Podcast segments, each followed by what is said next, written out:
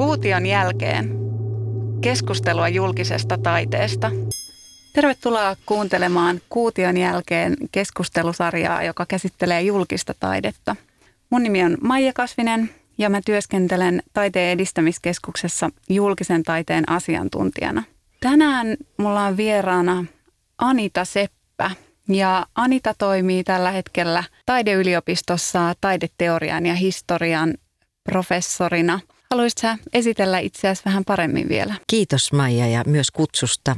Ja joo, siis mä oon tällä hetkellä eh, ja ollut nyt viimeiset viisi vuotta jo taidehistoria teorian professorina tosiaan taideyliopistossa ja, ja sitä ennen mä oon toiminut siellä tohtoriosastolla taiteellisen tutkimuksen proffana ja sitten mä olin ennen vanhaan vanhassa Taikissa, joka on nykyään osa Aaltoa, niin mä olin perustamassa Porin yliopistokeskukseen 2000-luvun alussa semmoista visuaalisen kulttuurin koulutusohjelmaa. Ja, ja mä oon tämmöinen ihan klassinen humanisti taustaltani, eli mä oon väitellyt estetiikasta ja, ja tehnyt sitten taidekasvatuksesta myös Jyväskylään tutkinnon aikoinaan. Ja mä aina ajatellut, että mä oon tämmöinen kosminen hapuilija. Mä oon tykännyt niin kuin liikkua sit taiteen tutkimuksen kentällä vähän eri paradigmoissa, mutta nyt kun mä katson elämäni taaksepäin, niin musta tuntuu, että oikeastaan mä oon tehnyt vain yhtä asiaa, jota mä teen vieläkin, joka liittyy tavallaan siis tietysti taiteeseen, mutta sitten myös semmoiseen, jotenkin tuntuu, että sitä mun ammatillista toimintaa on hirveästi motivoinut aina halu tarkastella niin kuin estetiikan ja taiteen ja etiikan ja sitten yhteiskunnallisten kysymysten niin kuin rajapintoja.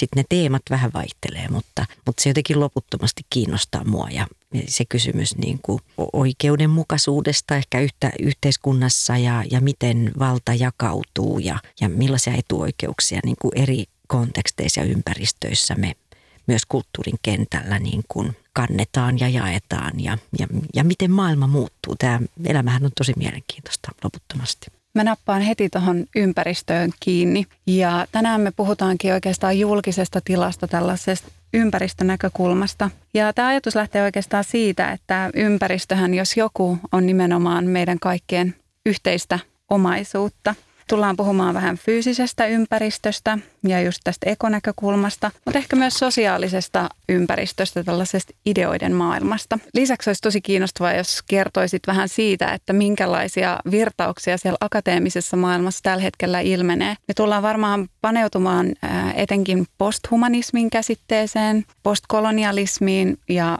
akseleraatioon. Sä oot nimittäin kirjoittanut just kirjan, joka tulee kesäkuun lopulla ulos, joka käsittelee näitä teemoja. Lähdetään suoraan sinne akatemian kovaan ytimeen, teoriaan ja, ja käsitteisiin. Haluaisitko lyhyesti esitellä meille, että mistä posthumanismissa on kyse? No posthumanismihan on, on yksi niin kuin tämmöinen ää, sanotaan pinnalla oleva, nyt jonkun aikaa jo pinnalla ollut keskustelu, kriittinen keskustelu, joka kasvaa humanismin perinteestä, mutta kysyy tavallaan vähän eri, eri tavalla painottunein kriittisin äänenpainoin, että, että miten, miten me voitaisiin tunnistaa tässä ihmiskeskeisessä ajattelussa ja, ja sen historiassa niin, niin kuin uudenlaisia mahdollisuuksia ja, ja millaisia tiedollisia tai moraalisia tai poliittisia tai esteettisiä ongelmia tähän ihmiskeskeiseen maailmankuvaan liittyy ja, ja miten meidän pitäisi päivittää niitä 2000-luvulla. Ja ehkä mä itse on erityisesti niin kuin kokenut mielekkääksi ja mielenkiintoiseksi tässä posthumanismikeskustelussa sen kysymyksen niin kuin ihmisen paikasta laajemmassa luontokuvassa. Että, että jotenkin me ollaan viime vuosisadat ajateltu tai meitä on opetettu ajattelemaan, että, että ihminen on, on niin kuin ylivertainen kapasiteetiltaan, niin kuin älyllisiltä ja, ja henkisiltä kapasiteeteiltaan ja, ja jotenkin kykenevä edistämään ja johtamaan koko maapallon tämmöistä niin kuin totaliteettia. Ja, ja tänä päivänä me tiedetään, että tämä ei ihan näin taida ollakaan, että, että me meidän erinomaisuus on, on ilmastokriisin ja, ja kuudennen sukupuuttoaallon ja kasvavan eriarvoisuuden keskellä niin muuttunut aika ongelmalliseksi ajatukseksi. Ja, ja posthumanismi yhtäältä siis tarkastelee ihmistä niin kuin yhtenä lajina – muiden lajien joukossa. Ja, tai sitten toisaalta myös niin kuin tätä, että mistä me ihan aineenakin koostutaan. Että me ei olla pelkästään niin kuin jotain erityistä inhimillistä ainetta, vaan myös vettä ja hiiltä ja, ja samaa tavallaan sellaista maapallon materiaalista todellisuutta kuin mistä kasvikunta ja eläimet ja koko tämä materiaalinen maailmakin ikään kuin koostuu. Ja sitten tietysti tähän liittyen niin semmoinen kysymys myös tämmöisestä, että mistä historia alkaa, että alkaako se, niin kuin, alkaako se siitä vaikka kirjoitetusta historiasta, jonka ihmis, ihmiset on viime vuosisadat nostanut niin kuin arvoon arvaamattomaan, vai onko meidän historia mielekkäämpää niin kuin tarkastella osana tämmöistä maapallon geologista historiaa, joka, joka sitten muuttaakin sitä isoa kuvaa aika tavalla ja, ja myös kysymystä siitä, että mihin me ollaan matkalla. Niin tämä on yksi sellainen ajankohtainen keskustelu, tämä posthumanismi, mutta muitakin, muitakin tärkeitä keskusteluita esimerkiksi meillä Kuvataideakatemiassa tällä hetkellä niin kuin on käynnissä ja, ja niihin, niihin nivotaan monenlaista toimintaa, opetusta ja, ja tutkimusta ja taiteen tekemistä tietysti. Onko siellä jotain muita käsitteitä, joita haluaisit nostaa tässä yhteydessä esiin? No hyvin paljon nyt on semmoinen keskustelun nousussa, jonka kanssa mä oon itsekin työskennellyt nyt viime vuoden, johon liitetään usein tämmöisen niin postkolonialismin tai dekolonialismin tai dekolonialisaation termit.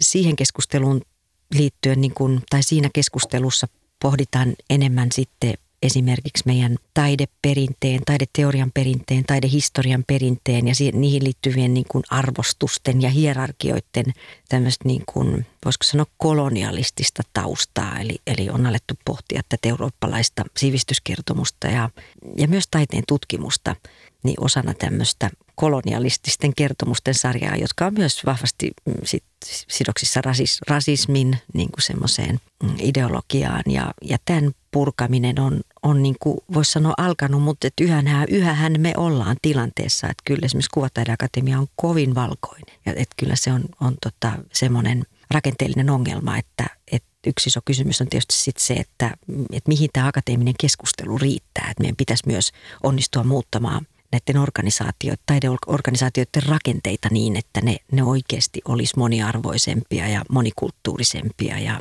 niin kuin se, se on iso haaste, mutta, mutta siitä paljon puhutaan. Ja, ja sitten tietysti tämmöiset niin kuin queer studies tai sukupuoliseen seksuaaliseen identiteettiin liittyvät kysymykset on, on tärkeitä – nyt, nyt tällä hetkellä niin kuin myös Kuvataideakatemiassa ja ehkä tämmöinen uudenlainen niin kuin kriittinen keskustelu ja sitten tietysti ekologia ja ilmastonmuutokseen liittyvät kysymykset. Että nämä, mitä me kaikki mietitään paljon niin kuin tässä yhteiskunnallisessa tilassa vähän eri, eri painotuksin, niin, niin toki ne menee nyt meilläkin läpi, läpi kaiken niin kuin toiminnan ja keskustelun ja, ja opiskelijat myös toivoo opetusta ja sellaisia niin kuin y, ympäristöjä, jossa voitaisiin niin kuin monimuotoisesti käsitellä näitä ajankohtaisia Joo. teemoja. Toi postkolonialismi on tietenkin sulle hyvin tuttu käsite, mutta jos mä tiivistäisin sitä, niin onko siinä kyse suunnilleen siitä, että meidän nämä isot kertomukset perustuu tällaiselle vallotukselle ja länsimaalaiselle maailmankuvalle täysin siinä, että täältä lähdettiin val- vallottamaan muita siirtomaita ja, ja sitten sinne ikään kuin tuotiin se valkoinen länsimaalainen kulttuuri arvostuksineen. No joo, kyllä sen pitkälti näin voi kiteyttää ja, ja tota, mä mielelläni siteeraan tästä puhuttaessa esimerkiksi perulaista sosiologia kuin Ramon Crossfoguel, joka on, joka on kirjoittanut musta hyvin osuvasti siitä, että että kolonialistinen maailmanvalta, jonka perijättäriä ja perijöitä me tietysti ollaan niin kuin sillä positiivisella saajapuolella niin kuin tämmöisen hyvinvoinnin ja etuoikeuksien näkökulmasta, niin tällä hetkellä niin et, et se ei perustunut pelkästään tämmöiseen alkuperäiskansojen maitten ja omaisuuksien ää, niin kuin pakkoryöstöön ja, ja sitten myös ihan konkreettiseen massamurhaamiseen, mitä, mitä kaikkialla toteutettiin, vaan myös niin kuin alkuperäiskansojen tämmöiset tiedolliset järjestelmät ja taideperinteet ja omat kosmologiat ja uskonnot ja elämäntavat ja yhteisöjä koossa pitävät arvojärjestelmät tuhottiin systemaattisesti kaikkialla kolonialisoidussa maailmassa. Ja tämä länsimainen moderni taiteen tutkimus joka on syntynyt 1700-luvun on niin kuin sieltä eteenpäin, tämä moderni taidefilosofia ja, ja taidehistorian oppiaine, niin ne kyllä ne on puhtaasti niin kuin tämmöiseen Mä, mä näen tämän linkin tämmöiseen kolonialistiseen, niin kuin tiedo, tiedolliseen maailmanhaltuunottoon niin kuin hyvin vahvasti sidoksissa olevina rakenteina.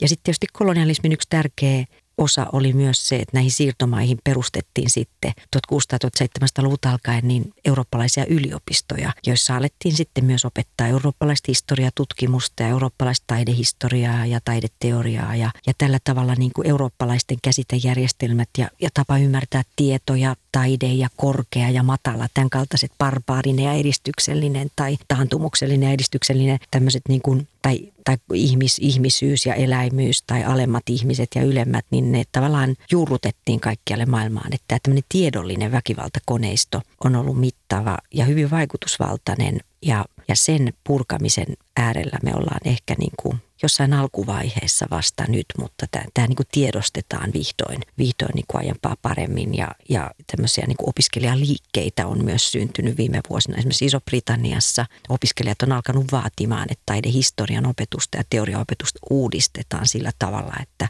se rinnalle tuodaan myös vaihtoehtoisia kertomuksia ihmisiä taiteen ja niihin liittyvien kosmologioiden välisistä suhteista ja, ja taiteen ja yhteisön välisistä suhteista. Ja, ja totta, tätä työtä mä itsekin parhaillani koitan saattaa alkuun Kuvataideakatemiassa. Ja tämähän edellyttää myös semmoista vanhasta pois oppimista ja uuden opettelua suhteessa siihen, mihin meidät on koulutettu esimerkiksi yliopistojärjestelmässä, kun, kun me kaikki nyt aikuiset ollaan kuitenkin opiskeltu sen kaltaisissa tiedon niin kuin paradigmoissa tai tiedollisissa ympäristöissä, jotka, joilla on juurensa tässä kolonialistisessa tiedon tuotantokoneistossa, niin – mutta tämä on myös hyvin mielenkiintoista ja, ja sitten näistä vaihtoehtoisista perinteistä avautuu kyllä yllättävää kyllä, vaikka ne olisi vuosituhansiakin vanhoja, niin semmoisia todella mielenkiintoisia maailmankuvia ja ihmiskäsityksiä, taidekäsityksiä, jotka tuntuu, että ne on hyvinkin ajankohtaisia yllättäen nykyajassa ja josta parhaimmillaan varmaan löytyy myös keinoja ja niin kuin näkökulmia tuo, työstää esimerkiksi näitä ilmastonmuutokseen ja,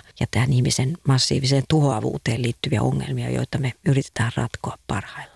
Kyllä, ja tässä kirjassa, joka, joka on nimeltään Taiteen kanssa maailman äärellä, niin tota, te pohdiskelitte aika syvällisesti näitä kysymyksiä. Tässähän oli semmoinen lähtökohta, että sinä ja Hanna Johansson, joka myös on taideyliopistolla, niin pyysitte ihmisiä kirjoittamaan esseen, joka vastaisi kysymyksiin siitä, että miten ihmiselle ja ihmisen lajikumppanille käy – ja kuinka rakentaa kestävämpi ja oikeudenmukaisempi yhteisö, miten harjoittaa ja tutkia taidetta. Te lähditte tästä liikkeelle ja saitte vastauksia, joita on sitten koottu tähän kirjaan, mutta sun oma essee pohtii itse asiassa, tai sä oot lähtenyt sun omassa esseessä purkamaan tätä taiteen suurta kertomusta ja sitä, että ehkä se taide ei kaikki lähdekään sieltä antiikin Kreikasta, vaan jostain muualta. Ja esittelet meille Kemetin? No joo, Kemet on siis muinainen, eli Kemet liittyy Egyptiin. Se on Egyptin tämmöinen niin kuin alkuperäinen nimitys, joka, joka viittaa niin kuin siihen mustaan maahan, joka voi viitata toki yhtäältä niin kuin mustaan väestöön ja sitten myös siihen Niilin jokilaakson niin kuin semmoiseen siihen lietteeseen, joka, joka tavallaan teki ne pellot aikoinaan niin mahtaviksi siellä. Ja joo, tosiaan siis mä oon viime vuonna aloittanut tämmöistä uutta uutta tota, dekolonialisoivaa niin kuin historian tutkimusta, joka liikkuu vähän niin kuin taidehistoria, taideteorian rajapinnoilla. Ja, ja se oli itse asiassa varsin yllättävää, että ollut hidasta matkan tekoa, koska ne niin kuin, ää, meillä on tosiaan niin tämmöiseksi itsestään selväksi totuudeksi ää, nostettu tämä ajatus, että eurooppalainen korkeakulttuuri ja taide ja tiede pohjaa antiikin Kreikan saavutuksille ja, ja, tota, ja sitten kun tätä aletaan tutkia tarkemmin tätä suhdetta, niin se mun mielestä kyllä on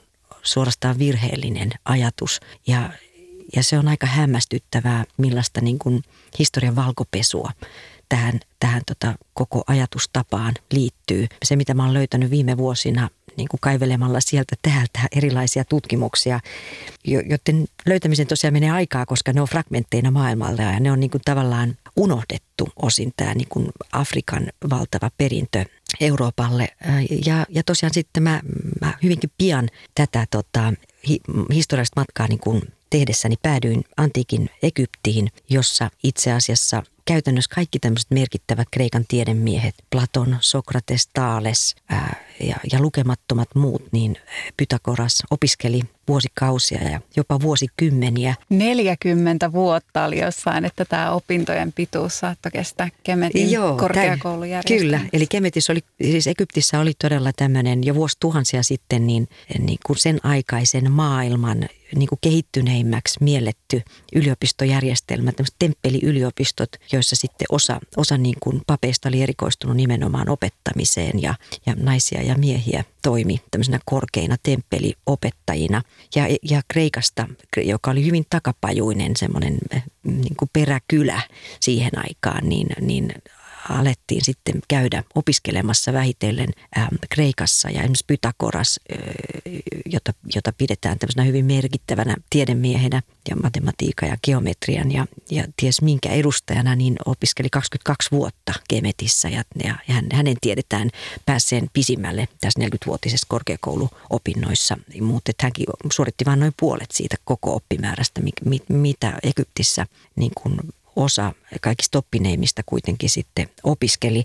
Ja, ja se on hyvin hämmästyttävä tosiaankin, mitä kaikkea sieltä löytyy, kun sitä Egyptin yliopistojärjestelmää alkaa tutkia, eli myös tämä esimerkiksi Artes Liberales järjestelmä, seitsemän vapaata oppiainetta, joka on meillä määritelty tämmöiseksi antiikin Rooman keksinnöksi, niin, niin tosiasiassa nämä seitsemän vapaata oppiainetta muodostaa korkeakouluopintojen ytimen jo muinaisessa Egyptissä tuhansia vuosia ennen Rooman valtakunnan luomista. Eli tota, nämä on afrikkalaisten keksintöjä ja, ja näitä tietoja ei juuri enää mistään meinaa löytyä. Mitä siellä Artes Liberalesissa on? Minkä tyyppisiä äh, oppeja tai opintokokonaisuuksia? No Artes Liberales äh, opithan on, siis tavallaan puhutaan tästä seitsemästä vapaasta oppiaineesta, äh, jotka tota, jotka sisältää ää, kieliopin, retoriikan, logiikan, geometrian, aritmetiikan, astronomian ja musiikin.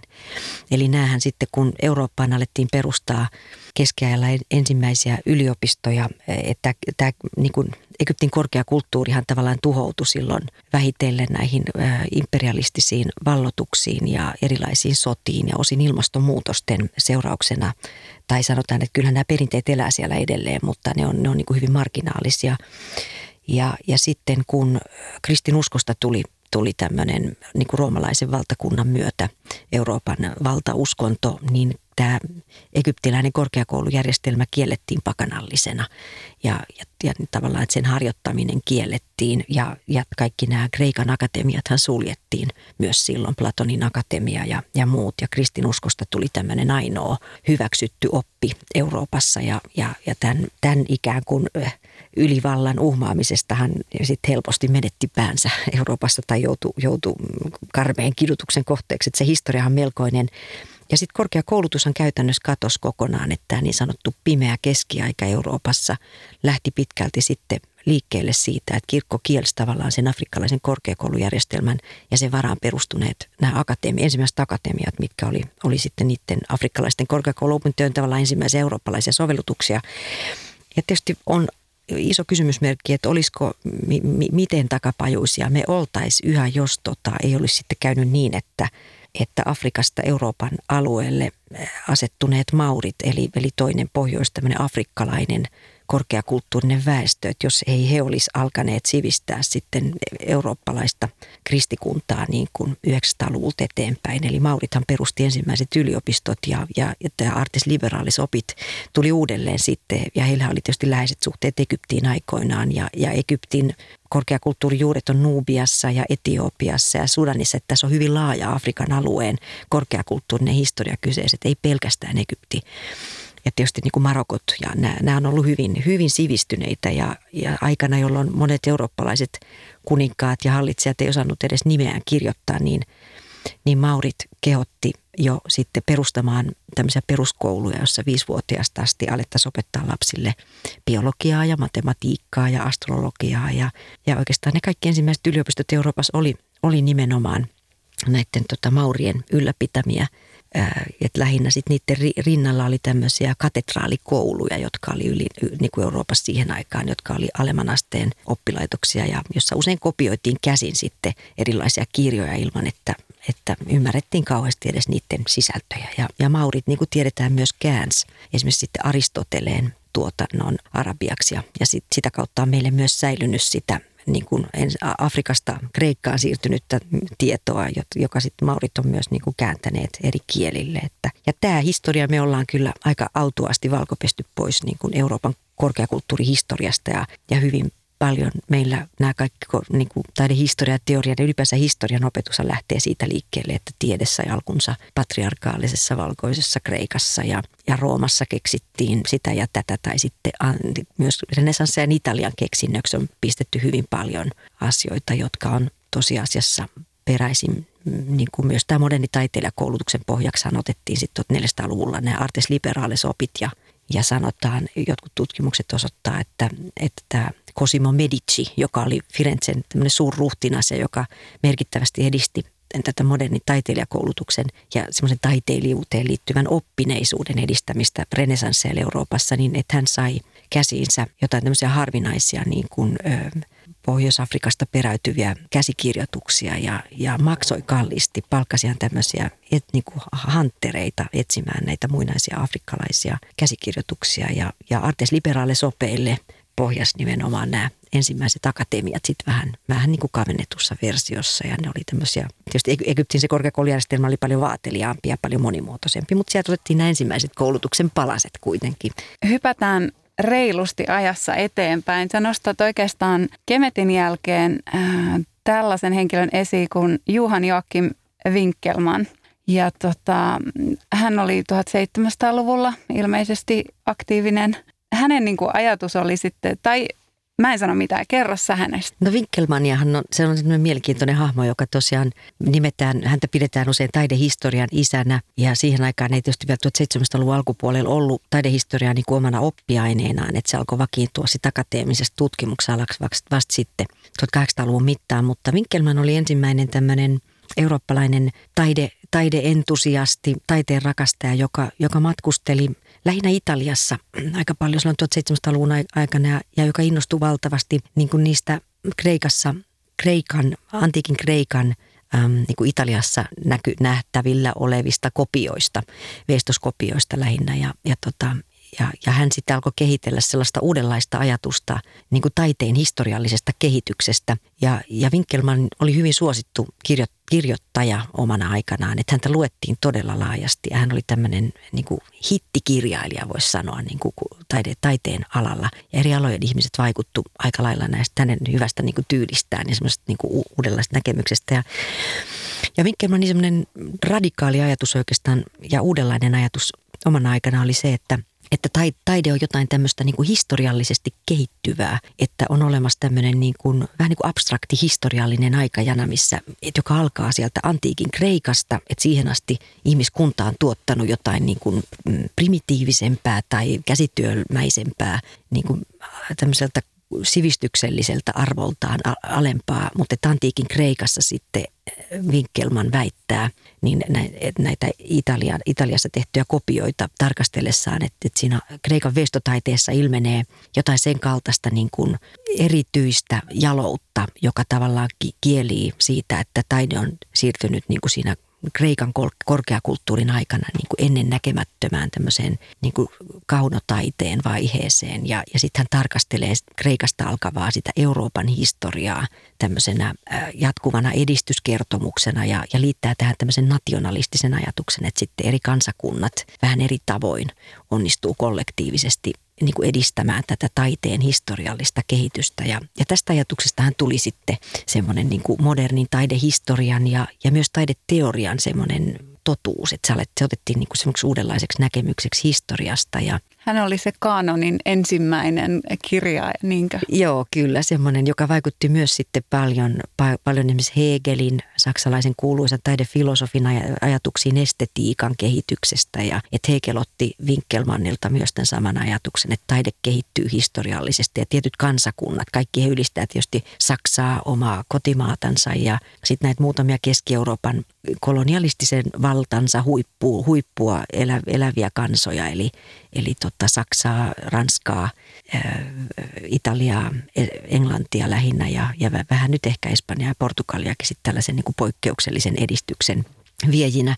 Ja tietysti tämmöinen näkemys niin kuin siitä, että eurooppalainen taide ja ajattelu ja ihmisyys ja järki edustaa tämmöistä niin kuin luomakunnan kruunua, niin se oli tietysti yksi hyvä alibi sitten niin kuin näiden siirtomaiden kulttuureiden niin kuin väkivaltaiseen tuhoamiseen ja, ja mitätöimiseen ja, ja sillä oikeutettiin myös paljon sitten niin kuin tiedollisesti ja, ja taiteellisesti. Ja siinä 1700-luvulla alkoi ehkä muutenkin tämä valistusajattelu lyömään läpi ja tämmöinen tietyn näköinen rationaalisuus. Voisiko sitä, voisiko sitä kuvata jopa niin kuin lineaarisuudeksi, että tuli just tämä ajatus edistyksestä ja jotenkin siitä siitä eteenpäin menosta? No joo, se toistuu kyllä myös valistusajattelijoilla ja esimerkiksi Immanuel Kantilla ja Hegelillä ja että he katsoo historiaa niin kuin itsestä taaksepäin esimerkiksi Afrikkaa, että heillä on hyvin niin kuin tavallaan karkeita ne, ne historian tulkinnat ja, ja molemmat kirjoittaa esimerkiksi Kant ja Hegel, jotka on hyvin tunnettuja kuitenkin tämmöisiä saksalaisia moderneja filosofeja ja myös taidefilosofeja, että, että esimerkiksi Afrikalla ei ole esittää minkäänlaista kehityshistoriaa, että Afrikka ei tavallaan kuulu ihmiskunnan kehityshistoriaan lainkaan, koska ne on niin, kuin niin mitättömiä ne saavutukset, mikä on tietysti pöyristyttävää, jos tutkii just esimerkiksi tätä muinaisen Kemetin tai Egyptin historiaa tai ylipäänsä Afrikan kulttuurihistoriaa. Ja sitten tietysti heille molemmille Saksa, heidän kotimaansa edustaa tätä ihmiskunnan kehityksen kehtoa ja, ja ylintä kulminaatiota. Ja, ja tämä ajatushan on jäänyt elämään, että, että moderni historian tutkimus edelleenkin ja taidehistorian tutkimus tarkastelee taidetta tämmöisinä jatkuvasti niin kuin uusiutuvina ja kehittyvinä tyyleinä. Ja edelleen meidän eurooppalaiset ja länsimaalaiset museot, meillä on nämä primitiivisen taiteen ikkunattomat kellariloukot, jossa tavallaan tätä se ei ole sattumaa, että ne on siellä alimmassa pimeässä kerroksessa. Ja sitten poikkeustapauksina sitä asetetaan niin kuin rinnakkain eurooppalaisen taiteen kanssa samoin esille, niin kuin samaan aikaan esille. Ja, ja se, sekään ei ole sattumaa, että eurooppalaiset kolonialistit ei ole esimerkiksi pitänyt afrikkalaisia taiteilijoita niin kuin siinä määrin merkittävänä, että oltaisiin esimerkiksi haettu jollain tavalla tietoa siitä, että kuka on tuottanut mitäkin, vaan kaikki on anonyymien tekemiä. Ja koska tämän eurooppalaisen modernin taideteorian ja historian mukaan niin kuin sellaisia poikkeuslahjakkuuksia ei ole olemassakaan muualla kuin Euroopassa ja lähinnä Keski-Euroopassa. Että se on hyvin erityislaatuinen niin kuin historian näkemys ja ja, ja tosiaan tämä ajatus edistyksestä on, onhan se ollut vielä, kyllä mä niin kuin oman sanotaan, että mä, mä oon aloittanut 80-luvun lopulla opinnot, niin kyllä se maailmankuva vielä siihen aikaankin pohjas vahvasti siihen, että länsimaisen järjen ja edistyksellisen ajattelun avulla niin me voidaan niin kuin loputtomasti edes edistyä ja, ja voittaa kaikki maailman ongelmat. Ja kyllähän tämä tämän optimismin voisi sanoa niin kuin semmoinen jonkunlainen lopullinen murtumakohta alkaa olla tässä ajassa näkyvillä varmaankin. Ehkä se kiteytyy tähän ympäristökriisiin jollain tavalla. Joo, kyllä, väistämättä oikeastaan kun puhuit tästä postkoloniaalista ajattelusta, niin välillä mä kyllä mietin, että onko siinä mitään perää, että itse asiassa se on kiinnostavaa, koska tietyllä tavalla, jos me ajatellaan, että me aletaan kirjoittaa taidehistoriaa u- uudestaan tällaisesta postkoloniaalista perspektiivistä, niin korostuuko siinä taas yhä se länsimaalainen taidekäsitys, että me halutaan niin kuin, tai jotenkin, että, että eikö se silloin korosta juuri sitä, että vain tämä länsimaalainen taidekertomus on kiinnostava ja merkittävä? No joo, helpostihan siinä käy niin ja, ja tota, tämmöinen yksi miele, todella tärkeä mun mielestä teksti on olemassa kuin Eve Tuck, joka kirjoittaa, että di, di, tai, tai, joka on julkaistu tämmöisen artikkelin kuin Decolonization is not a metaphor, eli tämä niin kuin historian dekolonialisaatio ja nykyisten valtarakenteiden dekolonialisaatio, että se ei ole pelkkä metafora, joka tarkoittaa sitä, että se ei riitä, että me näissä akateemisissa torneissamme tai taiteellisissa, varsin elitistisissä usein sitten piireissämme niin kuin jaetaan valtaa uudestaan, vaan, vaan olennainen kysymys esimerkiksi alkuperäisväestöjen poliittisen vallan palauttamiseksi on se, että, että miten palauttaa heille heidän maansa ja ne oikeudet, ne poliittiset oikeudet ja ihmisoikeudet, jotka niin kuin tämän valistuneen eurooppalaisen sivistyksen nimissä ja periaatteiden mukaan kaikille kuuluu, mutta joita ei kuitenkaan sitten käytännössä kunnioiteta. Ja sitten sama tietysti koskee myös sitä, että, että jos me pohditaan, mä kuuntelin tässä näitä jotain aikaisempia jaksoja, mitä sä, sulla olikin mielenkiintoisia keskusteluita tässä samassa podcast-sarjassa, niin yhdessä te puhuitte Anna-Kaisa Rastenbergerin kanssa tästä valkoisen kuution, että miten, miten tota, tämä valkoisen kuution ajatus on ollut yksi tämmöinen kolonialistinen rakenne myös ajatus, että taidetta esitetään niin kuin valkoisessa kuutiossa ja sitä on alettu viime, viime vuosikymmeninä sitten myös kaikkialle maailmaan niin kuin biennaalien ja triennaalien ja tällaisten muodossa, niin samahan on kaikki taideakatemiat, joita maailmalla on, niin ne on lähtökohtaisesti eurooppalaiseen tietovaltaan pohjaavia. Ja iso käytännön kysymys on tietysti se, että, että miten me saataisiin paitsi uudistettua näitä keskusteluitamme niin, että me ei pyörittäisi vaan, vaan sen niin kuin kolonialismista kumpuavan tietovallan ikään kuin astioilla vaan, vaan ja uudistettaisiin, niin kuin heilutettaisiin vaan vettä vesilasissa, vaan että miten me saataisiin niitä seiniä, taideinstituution seiniä muutettua niin, että, että me saataisiin rakennettua niin kuin elävämpää yhteistyötä ja dialogia ja moniäänisyyttä niin kuin suhteessa tähän yhteiskuntaan, jossa me eletään ja miten me saataisiin ihan tähän meidän niin toiminta, toimia ryhmään ja sen keskiöön ihmisiä, jotka edustaa erilaisia sit niin kuin perinteitä ja näkökulmia. Ja... Hypyllä tuntemattomuuteen tuntemattomaan. Mutta tästä voitaisiin mennä tosi kiinnostavaan keskusteluun myös asiantuntijuuden muutoksesta. Mm. Että tavallaan, jos meillä on ennen ollut asiantuntijuus on ollut ikään kuin syvä, syvällistä tai että esimerkiksi asiantuntijuus on perustunut johonkin, että, että tota, sä opiskelet jotain 10 vuotta ja sen jälkeen työskentelet sen kanssa 30 vuotta ja sitten saat asiantuntija. Niin onko tämä käsite muutoksessa sillä tavalla, tavalla, että me eletään itse asiassa aikaa, jossa monimuotoisuus ja sen tunnistaminen on, on asiantuntijuutta. Että siirrytään ikään kuin vertikaalisesta ajattelusta horisontaaliseen. Se voi olla niinkin ja sitten ehkä mä ajattelen, mä ajattelen myös kyllä itse ehkä enemmän mua tällä hetkellä itseäni kiinnostaa se kysymys. Mä ymmärrän tonkin hyvin ja se on tärkeä kysymys, mutta se mitä mä henkilökohtaisesti mietin ehkä enemmän vielä on se, että miten jakaa tätä institutionaalista niin toimia valtaa uudelleen. Ja tämä koskee mun mielestä kyllä myös näitä, nyt mikä korona on tuonut näkyviin hyvin, että meillä on aika vanhat myös taidemaailman rakenteet, että raha keskittyy tietynlaisiin instituutioihin ja, ja valtion niin kuin, niin kuin mu, kiinnittämiin muodostelmiin vaikkapa esitystaiteiden kentällä. Että mitä jos me purettaisiin nämä rakenteet ja jaettaisiin samat resurssit vaikkapa vähän rohkeammin freelance-kentälle tai sinne siirrettäisiin huomattava määrä niin kuin näiden instituutioiden sisään keskittyvää rahaa, niin mä luulen, että se jo itsessään toisi aivan valtavasti sitä diversiteettiä eteenpäin että, tai esiin myös suomalaisella kentällä. Että ongelma on mun mielestä niin kuin resurssien vääristynyt. Pitäisikö meidän sitten siirtyä johonkin sattumanvaraiseen rahoitukseen, koska me ei varmastikaan tunnisteta kaikkea sitä monimuotoisuutta, koska me ollaan itse jumissa näissä vanhoissa tiedon rakenteissa ja, ja ajatuksissa siitä vaikka, että mitä on laadukas taide – niin jotta me saataisiin joku todellinen monimuotoisuus toteutumaan, niin, niin pitäisikö siinä olla jotain sattumanvaraisuutta? Niin, se voi olla tietysti niinkin. Ja toisaalta kyllä mä, kyllä mä väittäisin niin, että meillä on sitä diversiteettiä oikeasti ja meillä on aika paljon järjestötoimintaa erilaisten vähemmistöjen puitteissa tai jotain niin kuin myös tämmöistä Stop Hatred Now esimerkiksi hieno ö, tämmöinen ryhmittymä, joka toimii nimenomaan tämmöisen koulutuksen myös uudistamiseksi niin kuin antirasistisesta näkökulmasta. Ja meillä on paljon tämmöistä kansalaisaktivismia,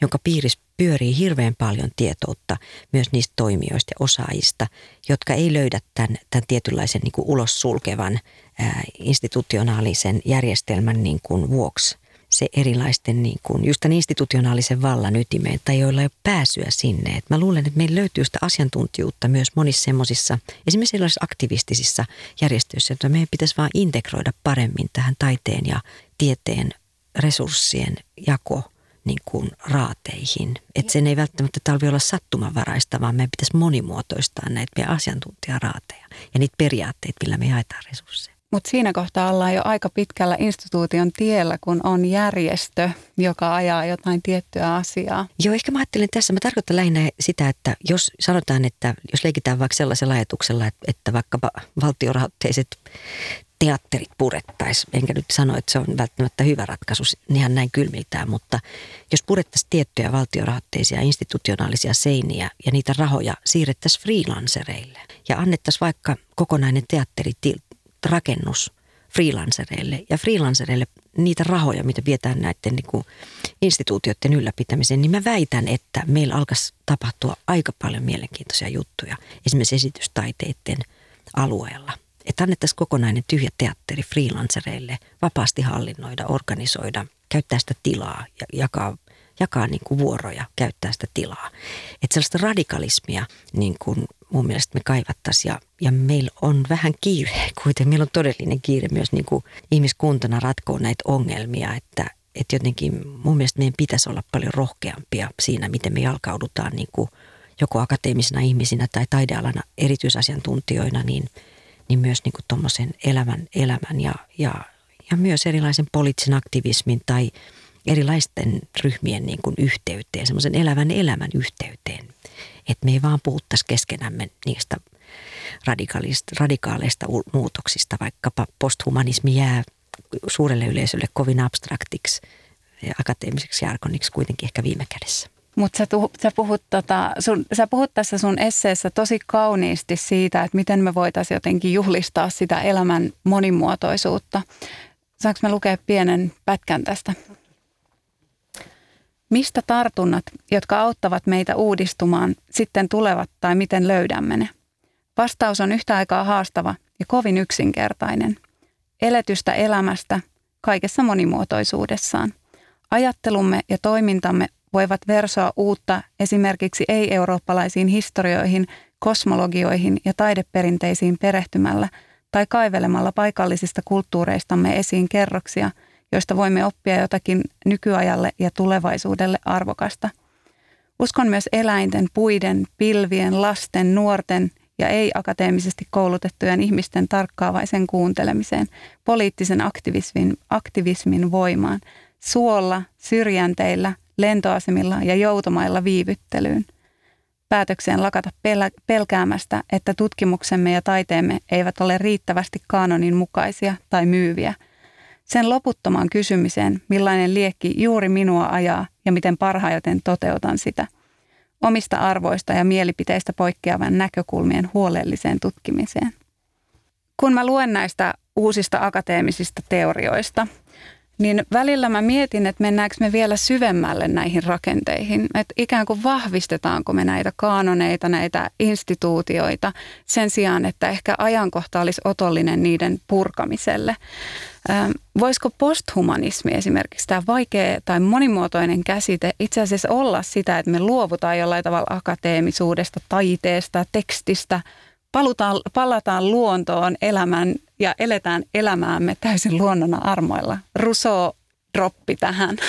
Joo, se on hyvä kysymys. Ja, no itse asiassa mä, mä ajattelen, että amerikkalainen tota, ää, musta lesbofeminismi, poliittinen aktivisti Audre Lorde kiteytti mun mielestä hyvin jo 84 vuonna ilmestyneessä Sister Outsider kokoelmassa hän puhuu tästä isännän talosta ja niin kuin master's house on se termi englanniksi. Ja Lordella on se argumentti, että hän katsoo niin kuin tämmöisen monen, moninkertaisen toiseuden kantajana niin kuin amerikkalaisessa yhteiskunnassa niin kuin akateemisia rakenteita. Ja hän sanoo, että isännän talo viittaa siis tähän niin kuin akateemiseen tietovaltaan, missä luetaan koko aika tiettyjä kuolleita valkoisia miehiä ja uudelleen tulkitaan loputtomasti heidän niin kuin tekstejään ja sitten asiantuntijuus ja muu. Niin kuin koko aika pitää osoittaa, että sä hallitset just tämän kaanon ja tämä on just se kaikkein korkein. Ja sitä, että sehän on er, sama, eräänlaista raamatun tulkintaa. Se on se niin kuin länsimainen niin kuin maallinen versio, tie, länsimainen tämmöinen nämä tieteen kanonit, niin Lorden ajatus ja väite on mun mielestä edelleen niin kuin kyllä todella pätevä, että, että isännän talosta – että sitä isännän taloa ei voi radikaalisti uudistaa koskaan sen omilla työkaluilla. Että jos me, niin kauan kuin me pysytään näiden taideinstituutioiden tai akateemisten instituutioiden sisällä ja, ja tehdään mielestämme käsitteillä jotain radikaalia, niin silloin hyvin vähän yhteiskunnallista merkitystä mä väitän. Että me voidaan generoida sillä tai saada aikaan uusia keskusteluita, mutta se ei hirveästi muuta mitään. Sillä ehkä myydään myös sitten lisää kirjoja ja lisää akateemista tutkimusta ja silloin myös jatkuva tilaus. Ja sitten Lordella on niin kuin toinenkin jatko lause tähän liittyen. Hän sanoo, että isännän talosta pääsee eroon vain astumalla siitä ulos. Niin kyllä mä uskon henkilökohtaisesti tähän, että meidän pitäisi oppia löytämään ja myös Mä toivoisin, että rahoituksen, myös tutkimusrahoituksen rakenteet muuttuisi sillä tavalla, että, että tunnistettaisiin paremmin ihan Suomen Akatemiassakin ja tämmöisissä rahoituksen jakajissa se, että mikä arvo on yhteistyöllä. Jos esimerkiksi akateemiset tutkijat lähtee tekemään yhteistyötä vaikka, sanotaan vaikka tämmöisen dekolonialisaation tai eläinten tai ihmisten oikeuksien tai ympäristökysymysten äärellä, niin vaikka erilaisten järjestöjen kanssa, koska silloin, silloin siitä tiedosta tulee usein oikeasti semmoista elävää ja se yhteistyö voi ruokkia myös toimintaa ja, ja niin kuin jotenkin, että se matka yliopistoista ja akatemioista niin kuin tähän jokapäiväiseen maailmaan ja päätöksentekoprosesseihin on harmillisen pitkä ja, ja, ja niin kuin henkilökohtaisesti mä kovasti mietin siksi just sitä, että miten me löydettäisiin niitä niin kuin kanuunan reikiä ulos, miten me saataisiin tehtyä niitä ulos niin kuin näisten seinien läpi, että me saataisiin uudenlaisia kumppanuuksia, yhteistyömuotoja. Et mä uskon siihen yhteistyön voimaan ja, ja totta, toivon, että rahoitusapparaatit muuttuisi yhä enemmän sen kaltaisiksi, että sitä myös rohkaista se kannustettaisiin, koska silloin myös merkitystä ja sitä kautta me saataisiin myös diversiteettiä tähän meidän akateemiseen ja taiteelliseen maailmaan, että semmoista ihmiset olisi askelta lähempänä ja toimijat ja osaajat ja, ja asiantuntijat, joiden on nyt jotenkin vaikea päästä mukaan tähän kovin niin kuin sisä, sisäänpäin kääntyneeseen taide- ja yliopistokenttään. Et jos me halutaan, että kaikki on osa jotain yhtä kertomusta, niin se tosiaan aina korostaa nimenomaan sen merkitystä. Ja mä en tiedä, onko se askel poispäin siitä, että meillä olisi vaihtoehtoisia todellisuuksia, jotka eläisivät sulassa sovussa rinnakkain toki jonkinnäköinen dialogi on varmasti kaikkien etu, mutta... Joo. Ehkä mä tosta vielä, mä vielä haluaisin sanoa, kun sä nostit tuon posthumanismin muutamaakin kertaan tässä esille, että sitä, mitä mä, mikä mua ärsyttää myös osin siinä keskustelussa, vaikka mä pidän toki sitä myös niin kuin mielenkiintoisena, niin nyt kun olen lukenut tuota Afrikka-tutkimusta, semmoista Black Studies niin kuin akateemisia tekstejä, niin – niin se on aika mielenkiintoinen ristiriita, että edelleen me, meillä on tietty tämmöinen e- Eurooppa-keskeinen ylimielisyys, joka vaivaa näitä meidän akateemisia keskusteluja, myös posthumanismia. Että se on hyvin tyypillistä, että posthumanistisen niin kuin kritiikin edustajat, ne on valkoisia akateemisia ihmisiä, joihin mäkin tietysti kuulun.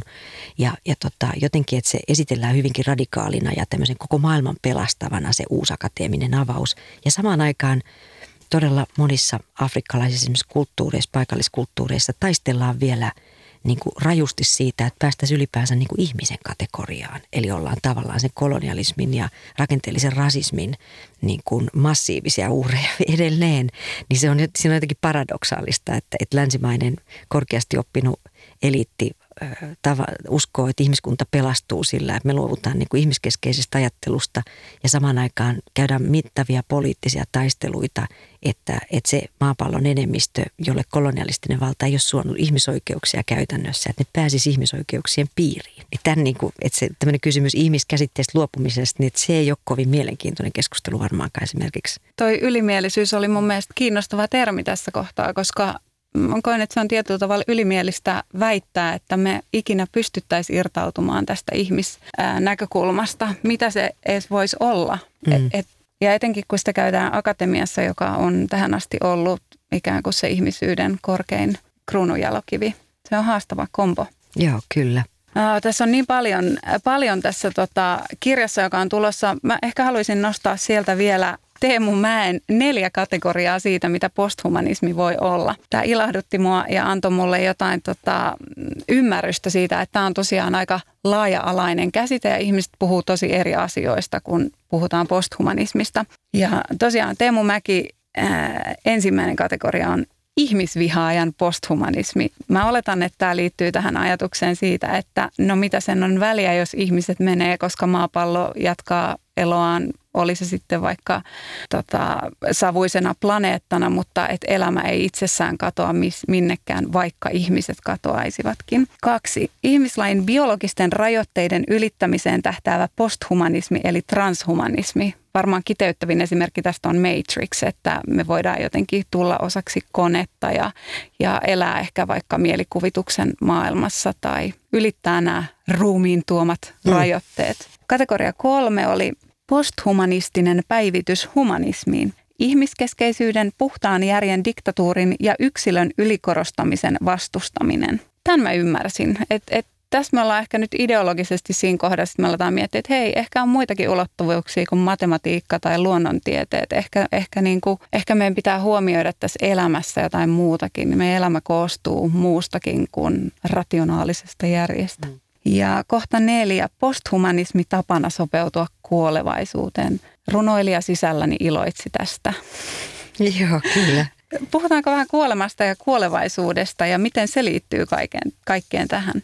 Joo, se on tärkeä teema mun mielestä ja, ja jotenkin et sehän on tässä ajassa niin kuin ravistelevaa ja, ja kipeää ja, ja samalla niin kuin mielenkiintoista niin kuin työstää, että tämä tämmöinen länsimainen edistysusko ja teknologiaoptimismihan on, ja myös semmoinen materialismiin keskittyminen, hän on ollut viime vuosisadat sen kaltaista, että se kuolema on elä, eräällä tavalla niin kuin siivottu pois niin kuin semmoisesta elämän settingistä, mikä on tietysti täysin absurdia niin kuin monellakin tapaa. Ja, ja myös semmoinen kuolemaan valmistautuminen tai kuoleman liittäminen osaksi niin kuin elämää, niin jotenkin vähän niin kuin kadonnut tai irronnut tästä länsimaalaisesta niin kuin – elämänkäsityksestä, mikä on historiallista aika poikkeuksellista. Ja jotenkin tota, tietysti nyt ilmastonmuutos ja, ja tämä niin kuin tulevaisuuden epäva, tulevaisuuteen liittyvä epävarmuus ja se fakta, että me eletään keskellä kuudetta su- sukupuuttoaaltoa, että valtava määrä lajeja kuolee koko ajan sukupuuttoon ja, ja tota, tämä kehitys tietysti uhkaa ihmistäkin lajina ihan, ihan tosissaan ja vakavasti, niin, niin tietenkin se kysymys kuolemasta ja kuolemaan opettelemisesta on tullut uudelleen opettelemisesta on tullut niin kuin ajankohtaiseksi monellakin tavalla. Ja, ja se on mielenkiintoista huomata, että tässä meidän niin kuin ajankohtaisessa taideteoreettisessa keskustelussa niin yllättävän vähän tai edes filosofiassa oikeastaan puhutaan siitä. Kiinnostavaa sikäli, että kuolemahan on just nyt korostuneempi kuin koskaan ja vaikuttaa tosi tai itse asiassa ei kuolema vaikuta sen enempää kuin aikaisemminkin, vaan tämä korostunut kuoleman pelko tässä ajassa, jossa käytämme kasvomaskeja, jossa jokainen toinen ihminen on mahdollinen riski sinun hengellesi. Ähm.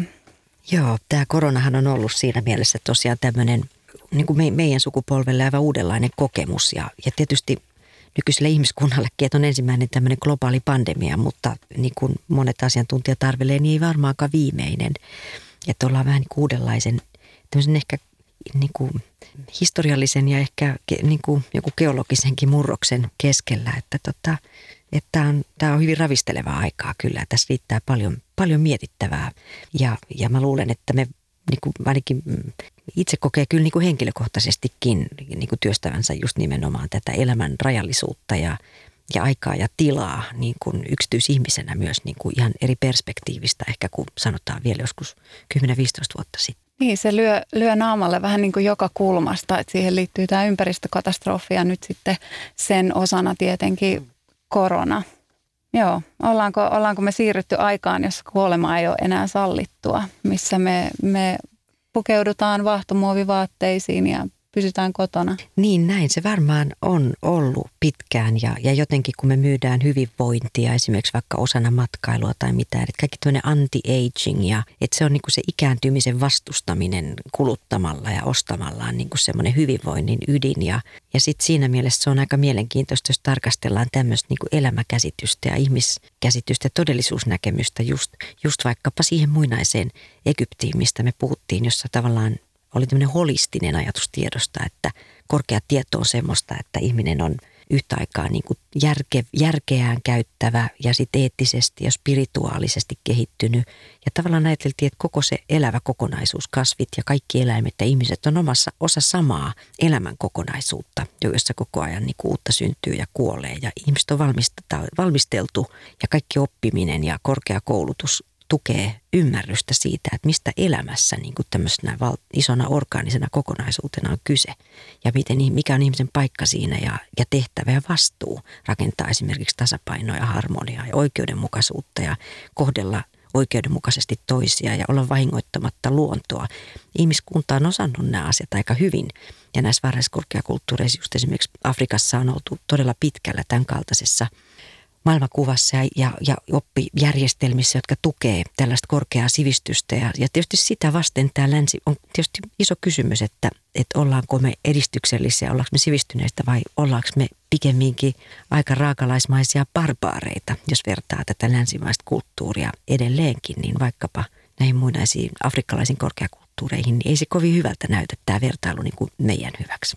Kyllä viittaa tällä varmaan esimerkiksi tuotantoeläinten kohteluun ja tämän tyyppisiin asioihin vai? No se on tietysti hirveän iso osa sitä, että, että miten, miten tota, onko eläimet ja ihmiset ja, ja, ja tämmöinen orgaaninen luonto mielletäänkö se osaksi samaa niin kuin elämän holistista kokonaisuutta jota on tärkeää kunnioittaa niin kuin kokonaisuutena. Että, että tämä tämmöinen moderni elämä ja asiantuntijakulttuurihan pohjaa siihen, että kaikki tämmöiset yhteydet pirstotaan ja asiantuntijuuskin nyt niin kuin länsimaisessa tieteessä kohdentuu vaan johonkin yhteen. Biologit tutkii vaan biologiaa ja, ja taiteen tutkijat vaan taidetta ja, ja egyptiläinen korkeakoulukulttuuri perustuu ajatukselle, että ollakseen korkeasti oppinut, niin ihmisen tuli tavallaan hallita se kaikki, se koko holistinen tieto kaikilta eri aloilta. Elää elämää. Elää elämää ja opiskella valta valtavasti, lukea niin kuin ihan kaikkea, ymmärtää, ymmärtää matematiikkaa ja geometriaa ja maantiedettä ja arkkitehtuuria ja taidetta ja spirituaalisuutta ja eettisyyttä ja et, et kaikki on osa sitä niin kuin samaa korkeaksi ihmiseksi kasvamista. Ja tietysti tämmöinen luonnon ja eläinkunnan ja elämän arvostaminen on, on niin kuin mielenkiintoista, että se on niin kuin arvona itsessään kadonnut. Ja, ja tästähän monet länsimaiset tämmöiset kriittiset tieteen filosofit, esimerkiksi Paul Feyerabend on puhuneet viime jo 70-luvulta alkaen, että länsimaisen tieteen paradoksi on tavallaan se, että me saatetaan saada, saavuttaa koko aika uutta tietoa vaikkapa avaruudesta, mutta se tavallaan näytä lisäävän kauheasti meidän ymmärrystä, semmoista syvä ymmärrystä, just esimerkiksi elämästä tai asioiden välisestä yhteydestä tai siitä, että miten, miten me voitaisiin hoitaa niin tämä oma roolimme tässä ekologisessa kokonaisuudessa niin kuin sellaisella tavalla, että, että me pystyttäisiin yhtäältä niin kuin lajina säilymään ja, ja sitten tukemaan ylipäänsä semmoista niin kuin elämän tasapainoa ja, ja jotain, jotain rakentavaa. Niin, tähän liittyy kyllä tosi vahvasti tuo materialismi, jonka mainitsit, että me nähdään tällä hetkellä luonto tosi paljon re, niin kuin resurssina ennen kaikkea. Kaikkena, ja koska meidän maailmankuva on niin, niin kuin tiukasti sidottu siihen materiaaliseen maailmaan ja henkeä ei ole, niin myös kuolema on tavallaan sen näytöksen loppu ja sen takia se on niin, niin vaikea asia. Mutta tavallaan mä mietin, että ehkä me tässä tullaan siihen, mitä posthumanismi niin kuin yksinkertaisimmillaan on. Ja ehkä tämä on tämä, että me ollaan kierretty pitkä kehä palataksemme lähtöruutuun ja todetaksemme vaan, että hei, täällä on muitakin.